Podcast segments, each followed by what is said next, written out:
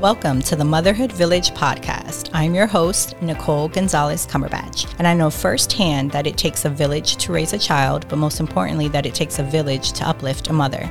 A mother's village is necessary and can take up many forms. Consider this podcast as part of your motherhood village. No matter the season of motherhood you're in, every conversation will give you more tools to add to your parenting toolbox, and you'll feel supported, inspired, and uplifted. So let's get into an informative and empowering conversation.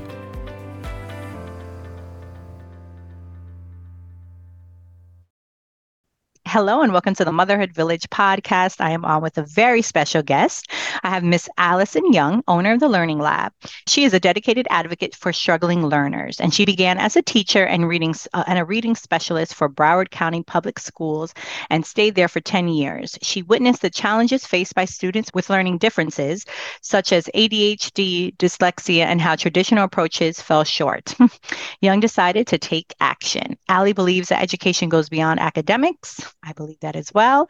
It encompasses social and emotional growth, and her mission is to transform the lives of children with learning differences, ensuring that they not only excel in school, but also thrive in the real world. Alyson, I am so excited to talk with you.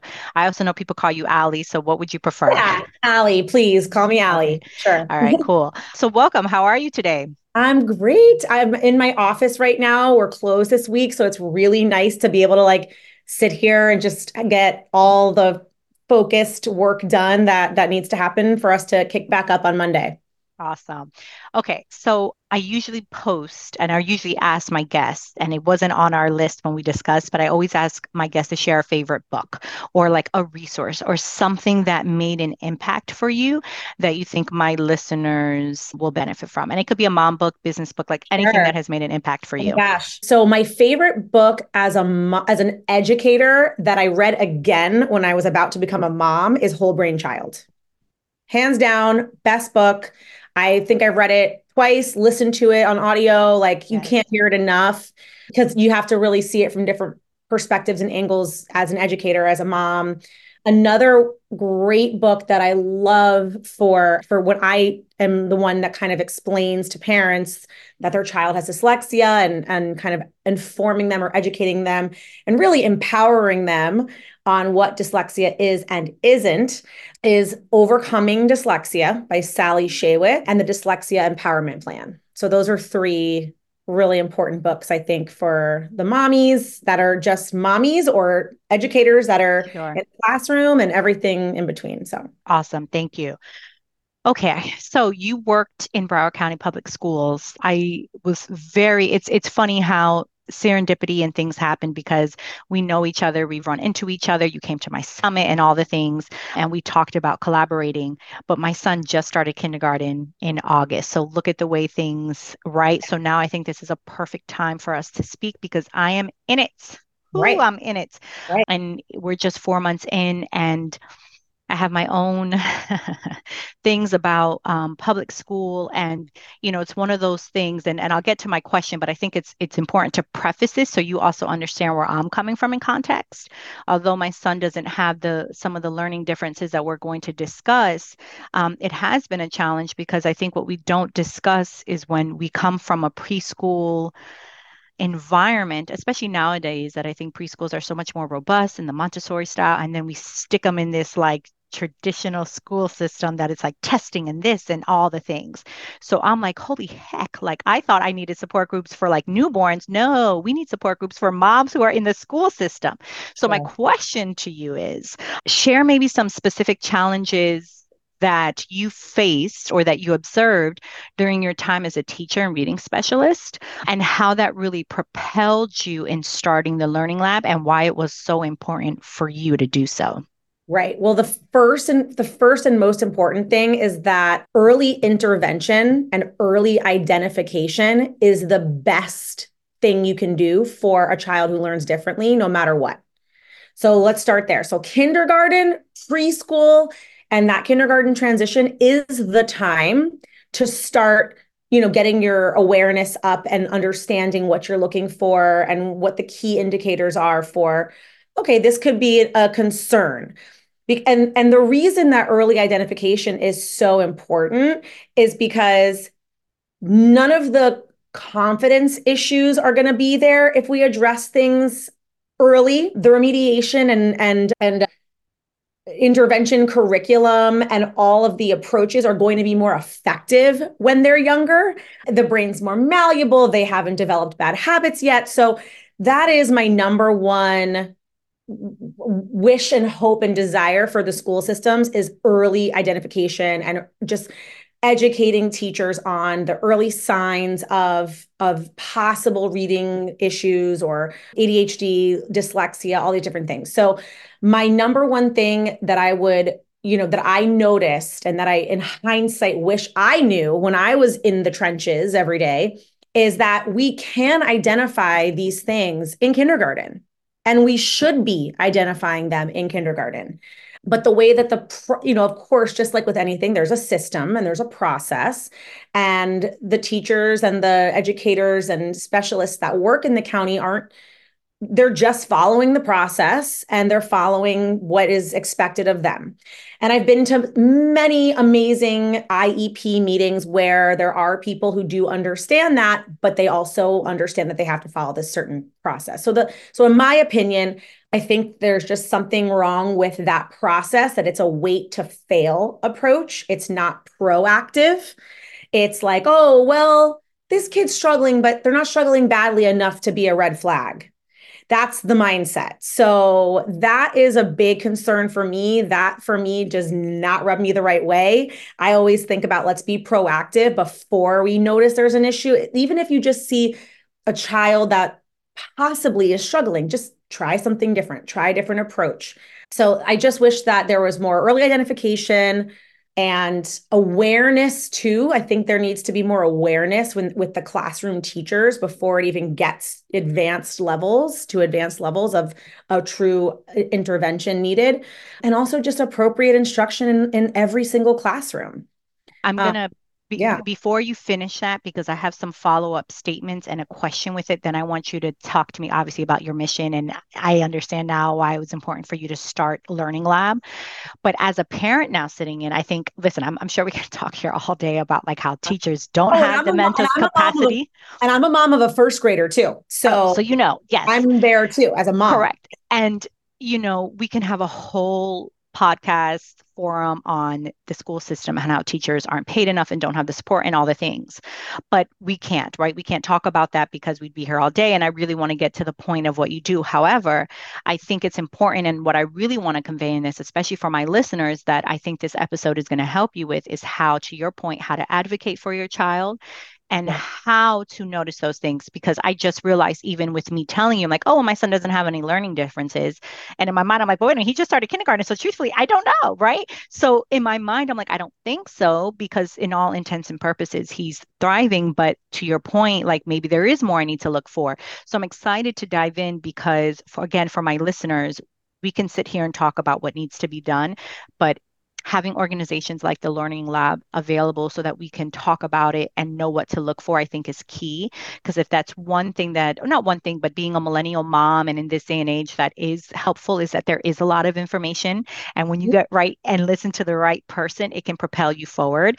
So now let's let's fast forward. Your mission, and and you can tell me your creation, but your one of your mission is to rebuild the heart and mind of children, helping them feel confident and successful in both school and life. So talk to me about once you saw those challenges and i completely agree and again i'm not an educator i would imagine when you hit it from young it helps them for maybe dropping out of school for feeling less than all the things that i can even just foresee what would happen to a child who if they're missed and they're not kind of helped in the beginning what can happen? So tell me when that process is when you got that that kind of like oh, that epiphany of like, I need to do this myself. Tell me how that happened. And was that really the inspiration to start Learning Lab? Yeah. So I had an incredible mentor who you know, Fran Rubio Katz. She was truly, I mean, my best friend, my sister, and my mentor all along the way as an educator. She was, when I first got out of college. She was my co teacher at my first job at a small little private school.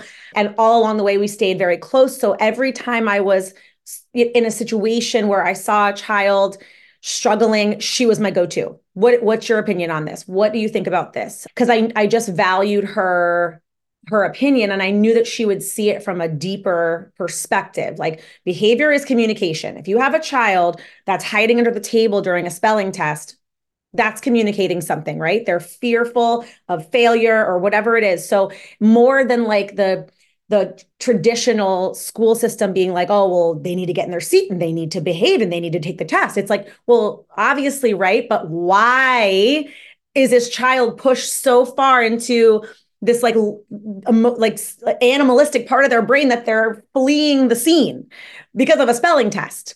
So that was really helpful all along the way. And then when I as I started learning and reading and becoming, you know, I got my reading endorsement, I started learning about Orton Gillingham. And I, but nowhere along the way was dyslexia really ever mentioned. And even to this point, and to this day, in the public school system, they call it a specific learning disability, and they're not really educated on what that means. They're not educating parents on what that means. They're not educating the teachers on what that means. So, so when I so when I left the school system, I know I'm kind of like flashing forward a little bit, but I just I just was so disillusioned by the whole process. I felt that it was sort of broken. It was like we're not going to help the kids unless they're failing badly enough. And this one is not failing badly enough. This is more of a behavior issue. And there wasn't really like a deeper understanding of all of all of the why and how to help them and and how to be proactive. So franny really helped me learn a lot more about that. And when we when i left the school system it was really about her kind of encouraging me to be brave and take a bold leap and and and become this like we called a teacherpreneur at the time you know you, and i and i was so terrified. I was like oh i don't i don't know how to like run a business. I don't understand any of this stuff. Like what am i going to do?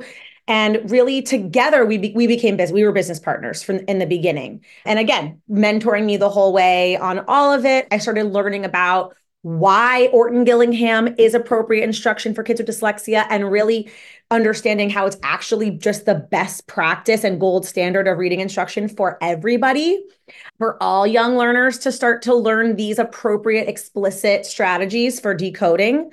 So I just, it was just a big growth, huge time for me to really sort of put all the pieces together of what I had seen and what I noticed was missing and and and how I noticed that this the process was just kind of broken and how the timing and everything just fell into place for me to really help to understand wow i this is a special little niche that i have here and this opportunity to really really make a difference and help kids because kids with dyslexia and and oftentimes kids with adhd they're so bright that they're not always going to fail badly enough to qualify or be eligible for the free support at school. So then they fall in between the cracks. So they just fall between the cracks. They're in this limbo where the boys may have some sort of like outward behaviors, hiding under the table, running out of the room, and they get identified possibly, but the girls just implode and they just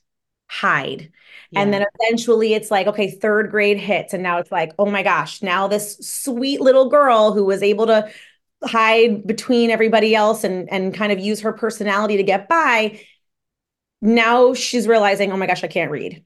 I was tricking everybody this whole time. I can't really read. The confidence starts to get impacted. And of course, I mean, we can go into way deeper. And I mean, there's literally like what's called the reading to prison pipeline. Yeah. So it goes very deep.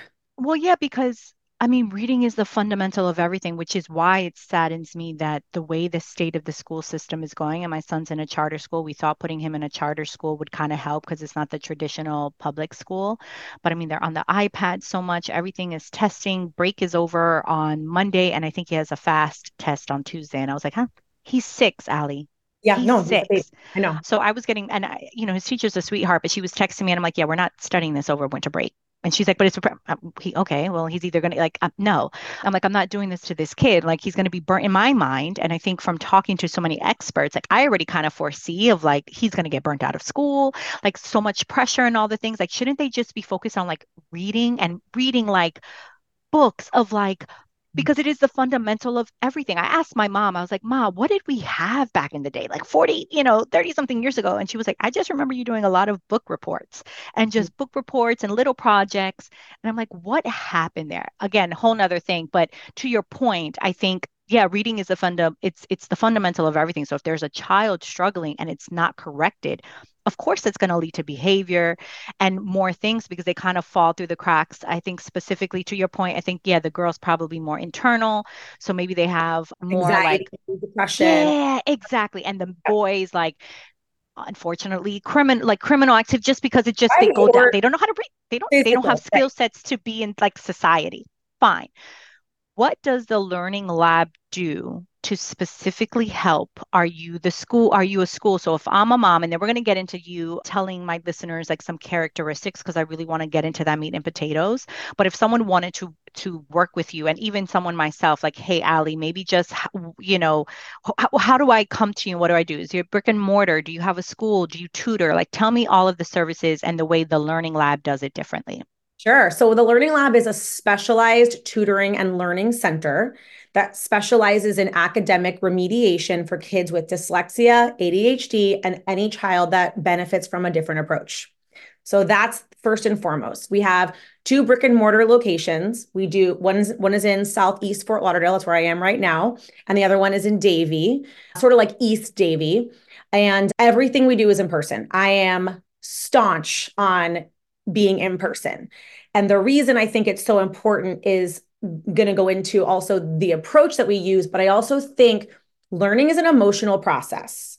And especially for a child that's struggling, they have to love the teacher they're working with. There has to be high fives and hugs and and games and encouragement and connection and a relationship because if a child does not have a relationship and a connection with their teacher, they're not going to learn from them.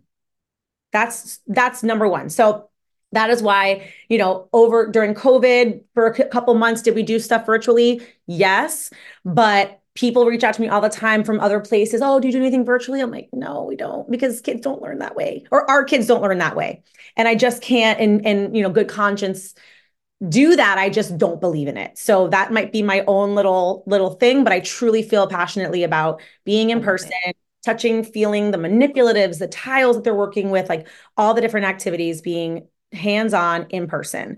And so the progr- the curriculums that we use are really what is also part of the magic. So we follow the curriculums that we use are following the science of reading. And the science of reading is teaching phonics and phonemic awareness using explicit, systematic, sequential, and multi-sensory instruction.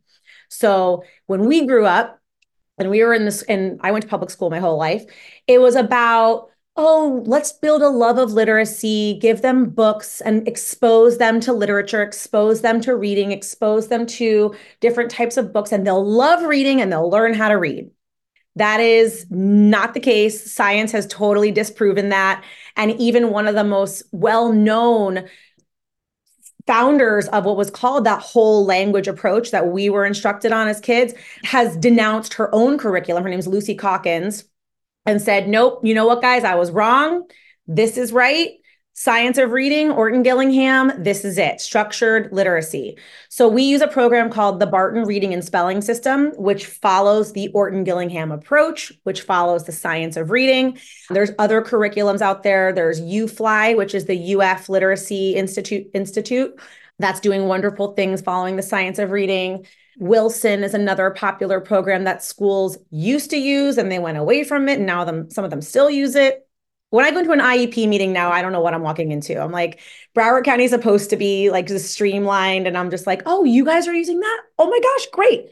Oh, you're using that? Oh, you know, so you just never know, unfortunately. But that is the gold standard and the best practice for reading instruction. It's the only way for a child with a learning difference like dyslexia to learn how to read and spell. But like I said before, it's the best practice and the gold standard for every child to learn how to read this way, building the appropriate, strong foundational reading skills from the beginning.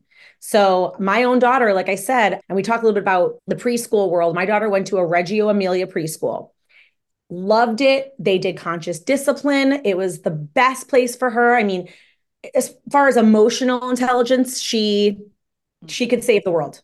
But there wasn't really that explicit phonics instruction and no i valued the eq over over the other right. pieces and i knew what I, you know cognitively my husband and i made that decision um but the point is is that i also know she's going to the learning lab twice a week you know like not and i don't i didn't didn't suspect dyslexia i didn't suspect adhd i just know that as a five six seven year old learning how to read this is what every child is entitled to to build strong true foundational reading skills so yeah awesome and oh goodness so much to unpack there that i know I but I yeah, let's get let's get to the meat and potatoes of okay, a mom's listening to this, and I know if I was a new mom, I'd be freaking out like, oh my god, how do I tell? So yeah. a couple of things actually. The first first, and I, I don't want to miss that question, so I'm gonna I'm gonna ask it because it came. I, I have the other ones here. People here, so okay, no, yeah, I want to ask basically that I want you to answer is if I'm if I'm preparing my child to go to school, what are maybe some questions I should ask? Like, what is a reading method? Like these are in hindsight. Like I wish, but we now we have the conversation, right? So now I can lead right. mamas back to this conversation. But it's important. Like you know, you hear these things of like, oh, when you're touring schools, everyone you hear on these mom groups, what's the best school? What's the best school? And I kind of cringe now that I'm in it because I'm like, oh, honey, like, what does that mean? Like, to your point, you made such a beautiful point because we had the same thing with my son's preschool, like, highly like emotional, I, you know, the intelligence. And because I know better, I knew that for that first foundation, like that was kind of be more important. Yes, they and they did other things and i don't know the method they used but it was very montessori based and you know every week they were learning about different artists and musicians so i was like you know what? Let's let's roll with that. Yep but then going into kindergarten and all everything else i was lost. So my question with that is basically like what parents really should be asking when they're now in this new territory of really making sure that the education approach is there? So that's going to be a that question. But my question to you now is what are some characteristics that parents should look for that you know uh, that you know, are the ADHD? Is it, you know, some of these learning differences um, to spot from early on to maybe have that early intervention? What are some things that parents can look for? So two questions. I feel like there's two questions. Sure. So what, do you yeah. want to, what do you want to ask the school when you're going on a tour and determining yes. it's the best school, right? Yeah. My number one question would be what is your explicit phonics instruction curriculum? Hands down. That is what I want to know. I went into my daughter's teach parent teacher conference the other day and of course they know what I do, so I didn't want to like intimidate anybody, but I I I asked that question. I said, "So what what phonics what ex-, she's in first grade.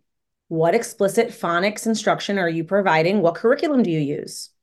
So I don't know, I'm not even going to go into what the answer was, but I was disappointed with it.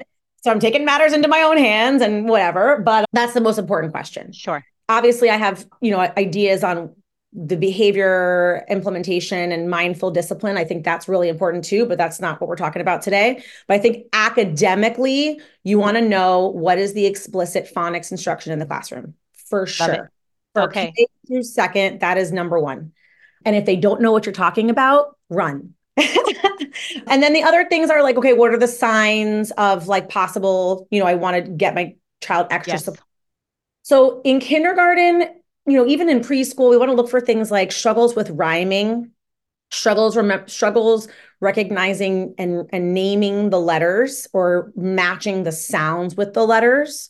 So th- I can give you some examples, but like we want to make sure that a child knows from a from a young young age that that this letter M says mm, that is so important, right? We want them to like understand that.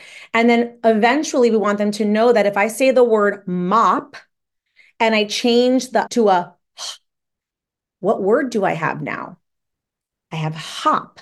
And even if you're just doing it auditorily like that, that's phonemic awareness. And that's the number one most important foundational reading skill.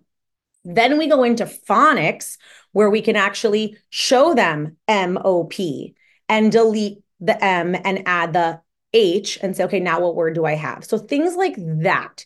If those things aren't coming together by end of kindergarten, first grade, that's a big red flag. But even younger, even in preschool, things like rhyming, issues with, you know, pronunciations, early speech issues are also can be an early sign of dyslexia. So things like that. I mean, also things like sequencing. So people always think dyslexia means people see letters backwards, but it has nothing to do with visually seeing things backwards. It's about sequencing and directionality and how the brain is processing those letters and, and visually not what their eyes are doing, but what their brain is doing with what their eyes are seeing. So that can come on, that can come across in not being able to remember the days of the week in order, or not being able to remember months of the year in order. Sure. Sequencing, multi-step directions, things like that can be issues with working memory, which is also a concern for kids with dyslexia. So, and I also just think, you know, listen to your mommy gut, listen yes. to that intuition.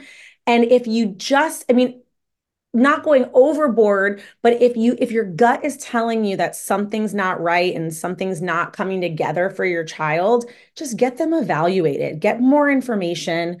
You know i always people are always often afraid to label their child but the truth is we name it we tame it. You get the information you address the information you address the issues and you get help you get the support and the earlier you do that, the better. The longer you wait, the harder it becomes.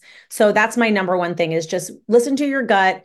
Know, Google some of the early signs. We have a lot of great blogs on our website that address like the preschool early signs, early, early elementary, and on and on. So yeah, just know the I, signs. I think I think you kind of hit it. And actually my my next question, and this leads into that, is like how can parents advocate? But I think you kind of touched upon it of saying like if you feel it like do something about it. But i guess my question to my my then follow up is yes how can they advocate but advocate but to your point like you were saying with your daughter you're like okay i talked with the teacher i didn't like this but now i kind of know ways. If this is a single mom listening or someone like they kind of have no choice. This is a school the kid has to go to. What are ways that parents can do other than and also bringing them to learning lab but at home right that they can really intentionally and things that they can do at home to kind of yeah, to advocate and have that early intervention again at home. I mean, we hear like just read to your kid, and to your point, yes, like we think we're going to read to them and that just helps. And what I've seen in my son is like his vocabulary and certain things, but that doesn't necessarily mean like he's going to read or pick up on reading, right? But to your point, we've kind of been told like, yeah, just read and read and More, it'll fall into play. yeah, and we do, but to your point exactly, but there's so many other things that come from that. So yeah, what are some things that parents can do at home if they and and to advocate them in the school to say okay well i want this or that. Is it the iep like all of those things. Yeah. talk briefly about that. So at home the most important the most important things you can do at home is make it fun. So when the when they're little like that playing with letters like get letters get blocks get tiles and play around with like i gave that example of the mop changing it to hop changing it to top now now it's now we're going to change the middle sound to ah, so now it's tap simple stuff like that, like just playing around with manipulating sounds.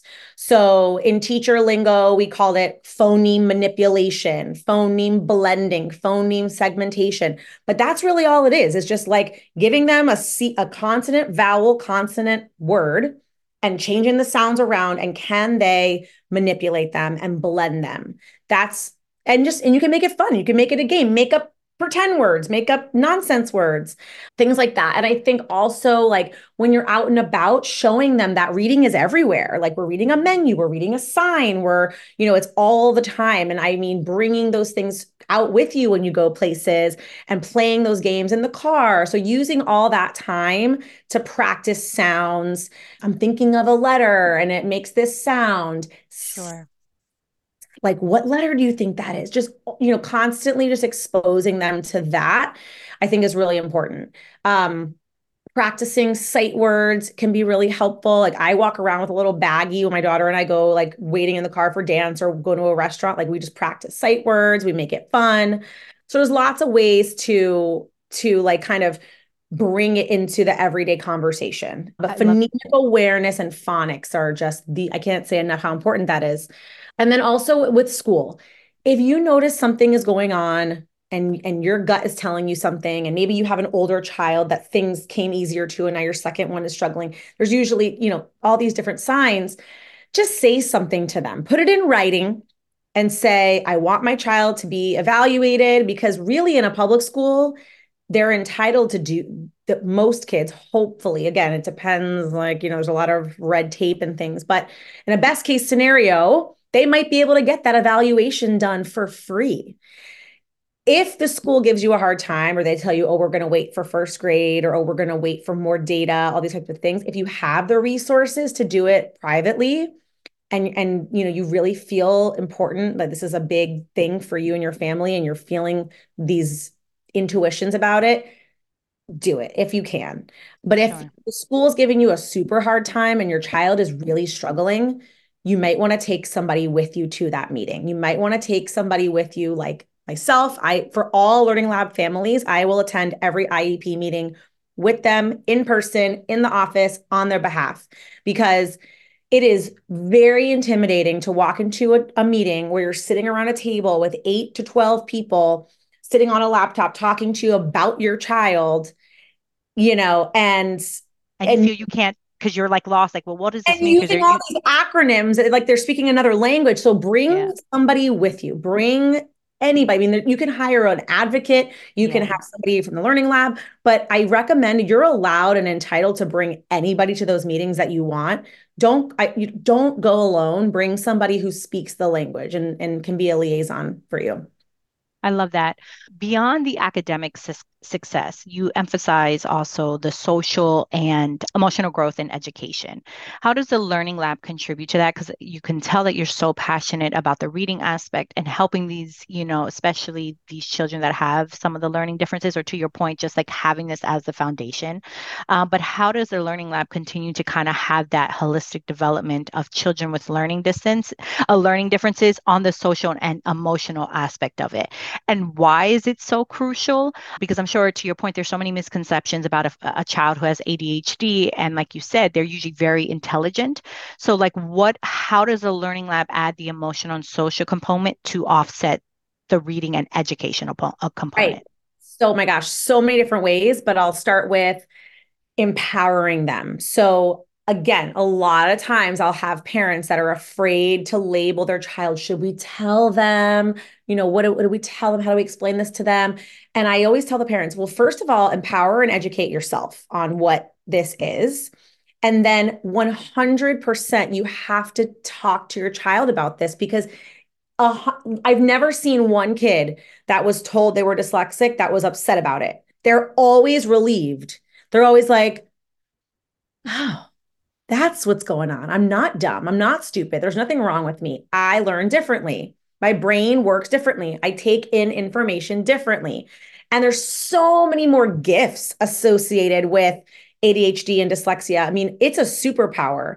Unfortunately, they have to be taught how to how to be how to read and spell in a certain way, but other than that, it really is a gift and a superpower in so many ways. So if you can hone in on that and focus on that and empower the child on all the things they're good at and give them opportunities to be good at those things, then they're going to feel successful and they're going to own it and understand okay, so this is just I learn differently. I'm going to learn ways to empower myself and and and advocate for myself and that's really the best case scenario and wouldn't also be and i've heard this on again talking to another guest about she's based in new york strengths based yeah. learning as opposed to because for so long and goodness you're talking to me about all these things and i'm thinking about my son's school and i'm like the biggest thing is like the ipad they're they're learning on the ipad now and it just Mm-hmm. I have so many things about it because I just know better, especially at six years old, the dopamine that they're getting on that iPad. And I like the more I talk with experts like yourself, I'm like, I just, I, we have to do something. But that's neither here nor there. But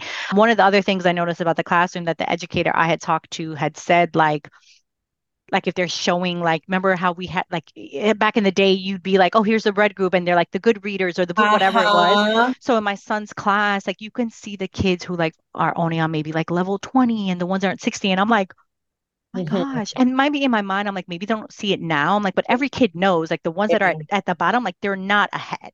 You so call just, it whatever you want to call it, the Panthers and the Dolphins. Whatever, but it's you know. still differentiate. So talk to me about does that kind of help offset that strengths based to really like that's not really, or is it? Is it still effective to have those things? I feel like it's so antiquated. Well, here's the thing teachers in the classroom have to they're they're and, and again i go back to when i was a first grade teacher right? So we have a 90 minute reading block you have 60 minutes of whole group and then you have the other 30 minutes of or i think it's like you know 20 20 whatever it is of like breaking up these small groups so you can truly meet the kids where they're at on their level. So you of course you have the small the lower group unfortunately hopefully they're going to be doing intervention like an orton gillingham intervention and then you have the middle the middle level and the higher level and yeah.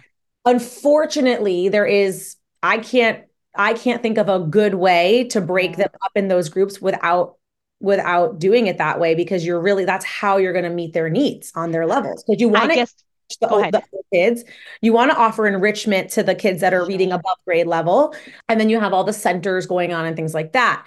But that, and that's the piece that's so hurtful, of course, and that you want to talk about. Don't hide it. You have to talk about it. Well, um, I, I, was going to say, yeah. and then maybe there's a way going back to your point of empowering them. So even if on that they're on that lower level, it's not making them feel shameful in it, but saying, right. okay, you might need a little more extra support here, right? You, but there's not a shameful component. I guess maybe that's the difference. Right. I think maybe just how you frame it and how you yes. present it is everything with with a kid with everything with anything. Absolutely. So i don't I, you know i think ignoring it and just not talking about it is probably the absolutely. worst thing you could do.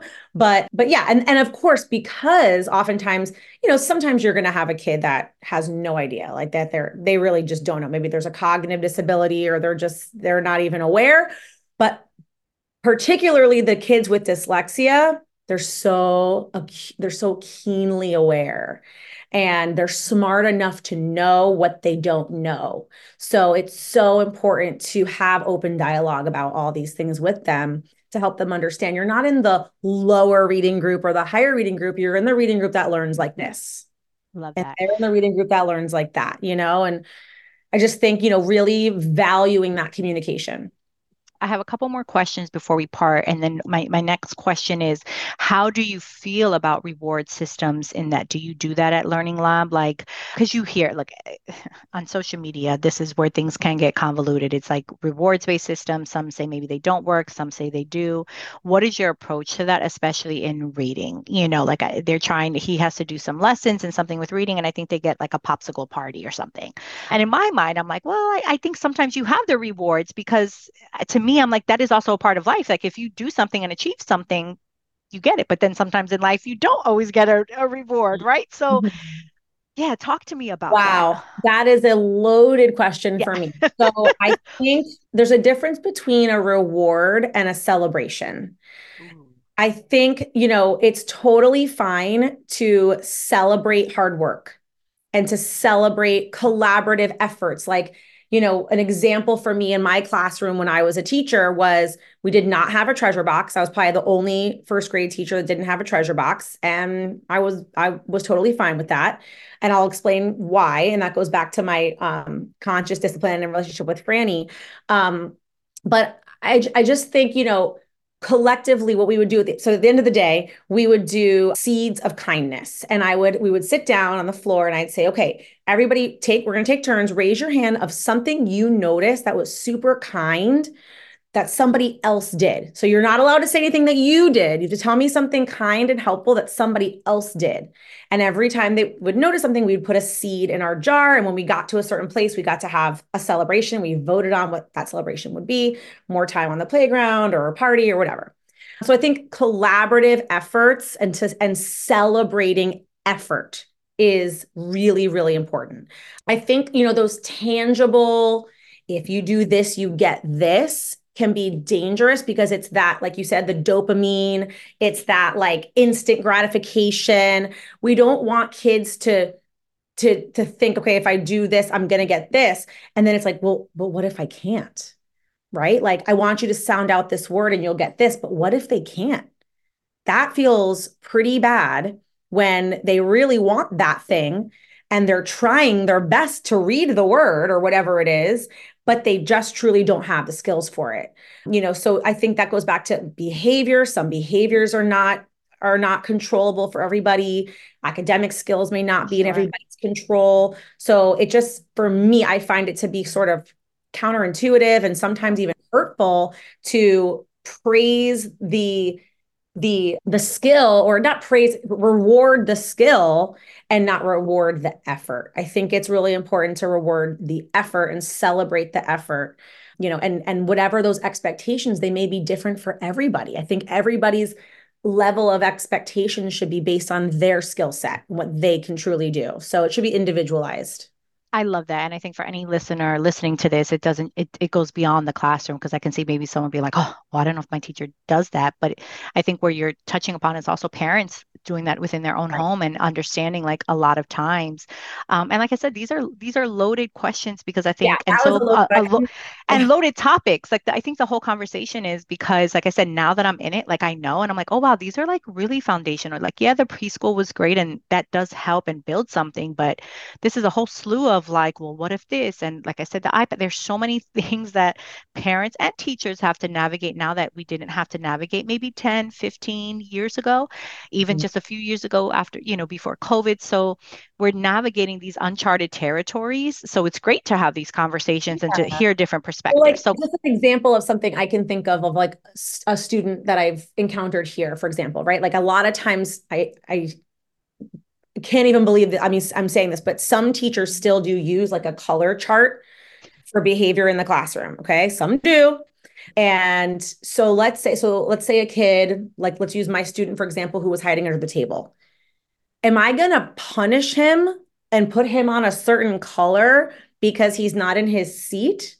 Or am I going to crawl down there on the floor and hug him? Right? Like, what's going to really, he doesn't have the skill set to do anything differently in that moment and putting and you know kind of manipulate trying to manipulate the behavior or force him or embarrass him is still not going to give him that skill set yeah. so the the idea i feel for teachers and parents is let's empathize with the child and understand where they're at whether it's emotionally behaviorally academically and make the goal to teach the missing skill overall. So I, you know, and that can that's just like me summing that up very quickly because I just I just that I feel so passionately about about that. Like focus on teaching the missing skill, whether it's emotionally, behaviorally, or academically. And I know it comes from Coach Franny because I had the absolute pleasure of talking to her on my podcast. And a lot of what even has helped me in this and maybe to the detriment of you know me figuring out another school for my kid and maybe not detriment but it's like because we put him in and now hindsight i'm like oh i wish i would have asked more questions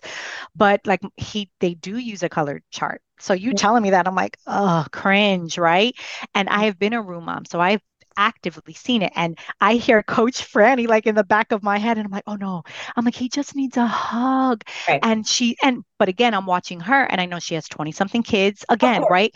So oh, it's like, and I'm cutting things and I'm like looking and I'm like, I want to just like give him a hug, that little kid, right. you know? Right. And I'm seeing all of this. So yeah and i know again we can hard we to navigate. it's, it's whole... not perfect. It's not perfect no, right? and it not. is and i'm sure some teacher out there is going to hear this and say oh yeah right like i can stop in the middle of my spelling test and give a hug.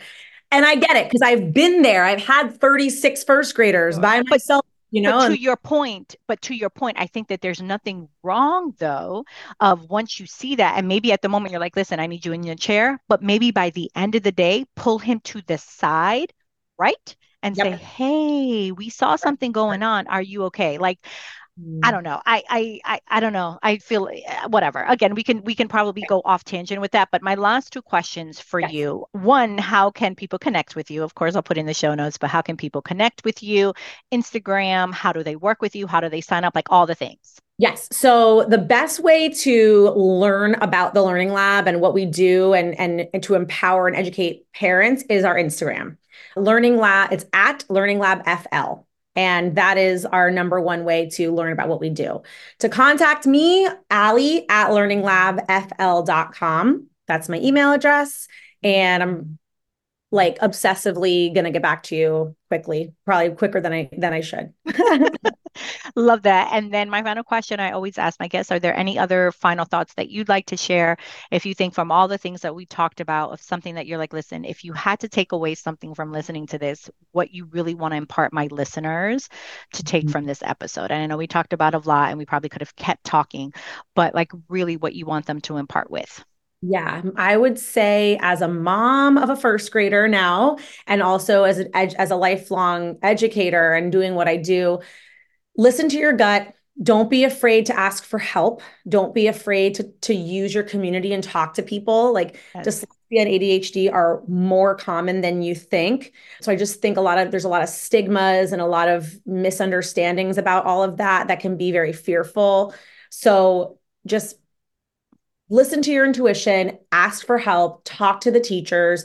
If you feel like something's wrong, request evaluations, get in there and don't be afraid to be the squeaky wheel. Don't be afraid to use your resources and ask for help because the early intervention is the most effective intervention. I love that. Actually, great to part with that.